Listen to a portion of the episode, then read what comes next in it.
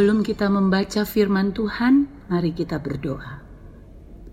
Tuhan Yesus yang baik, kami sungguh bangga menjadi murid-Mu yang setiap hari selalu dipimpin oleh Tuhan, agar kami selalu menjadi berkat bagi banyak orang, dan hidup kami memancarkan akan kasih Tuhan.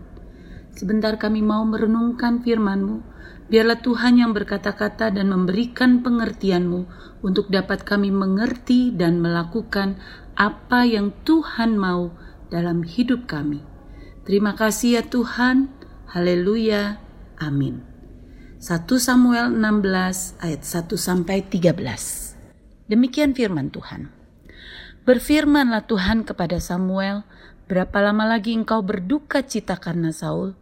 Bukankah ia telah kutolak sebagai raja atas Israel? Isilah tabung tandukmu dengan minyak dan pergilah aku mengutus engkau kepada Isai, orang Bethlehem itu. Sebab di antara anak-anaknya telah kupilih seorang raja bagiku.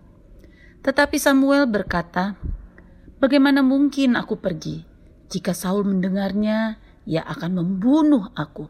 Firman Tuhan, bawalah seekor lembu muda dan katakan, aku datang untuk mempersembahkan korban kepada Tuhan. Kemudian undang Isai ke upacara pengorbanan itu, Lalu aku akan memberitahukan kepadamu apa yang harus kau perbuat. Urapilah bagiku orang yang akan kusebut kepadamu.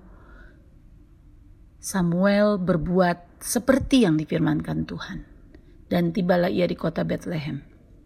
Para tua-tua di kota itu datang mendapatkannya dengan gemetar dan berkata, Adakah kedatanganmu ini membawa selamat?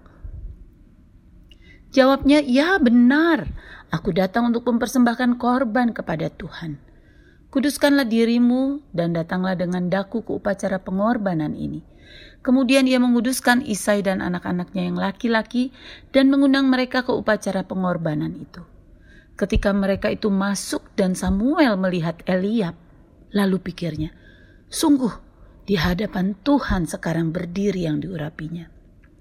Tetapi Tuhan berfirman kepada Samuel, Jangan pandang parasnya atau perawakan yang tinggi, sebab aku telah menolaknya.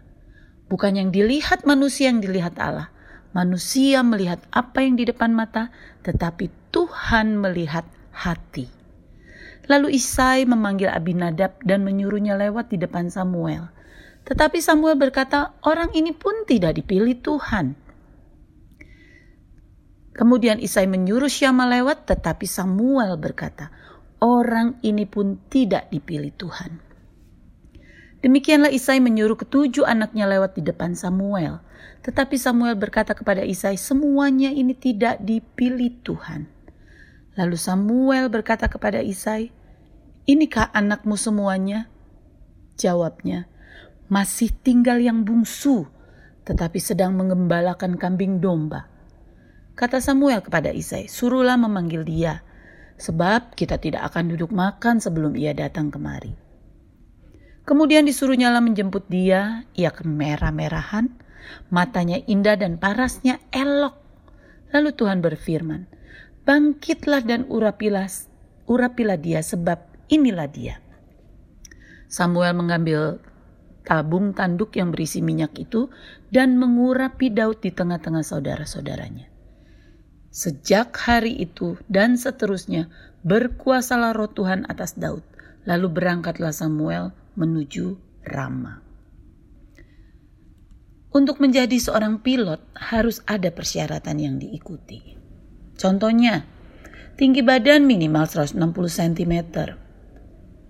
Harus punya logika. Bahasa Inggrisnya harus baik.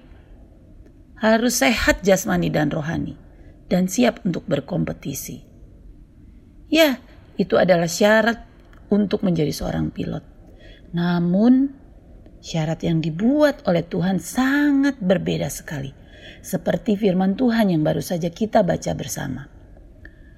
Waktu Samuel disuruh Tuhan untuk ke rumah Bapak Isai untuk mengurapi salah seorang anaknya yang dipilih menjadi raja, yang dilakukan oleh Samuel adalah melihat anak-anaknya Bapak Isai.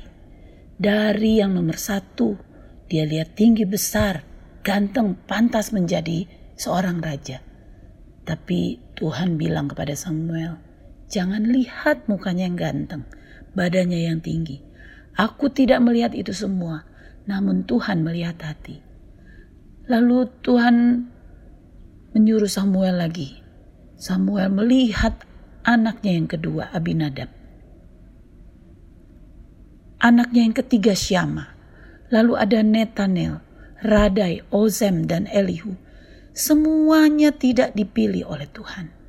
Sudah tujuh anak dari Bapak Isai tidak dipilih Tuhan. Lalu Samuel bilang kepada Isai, apakah masih ada anakmu yang lain? Isai bilang, ada. Anakku yang bungsu namanya Daud. Tapi Daud sekarang sedang menggembalakan kambing domba. Samuel minta agar Daud segera dipanggil pulang. Ternyata anak yang bungsu mempunyai paras yang elok, ganteng. Tapi dia masih kemerah-merahan, masih terlalu muda untuk menjadi seorang raja. Tapi apa yang dikatakan Tuhan kepada Samuel?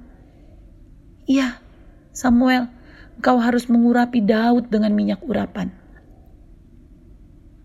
Sejak saat itu roh Tuhan berkuasa atas Daud yang dipilih untuk menjadi seorang raja. Apa sih yang dilihat dari Daud? Selain Daud ganteng, berani dan masih muda? Ya, Daud sangat taat kepada Tuhan dan Daud sangat mengasihi Tuhan. Nah, sekarang apa yang teman-teman harus lakukan? Agar teman-teman juga dipilih oleh Tuhan. Ya, teman-teman jadilah seperti Daud yang mau mentaati perintah Tuhan dan melakukan dengan senang hati. Tuhan hanya melihat hati teman-teman yang sungguh-sungguh taat kepadanya. Mari kita berdoa. Bapa di sorga, terima kasih karena Tuhan sudah memilih kami untuk menjadi anak-anakmu. Bantulah kami untuk bisa hidup berkenan di hadapan Tuhan. Dalam nama Tuhan Yesus, amin. Selamat menjaga hati teman-teman semua.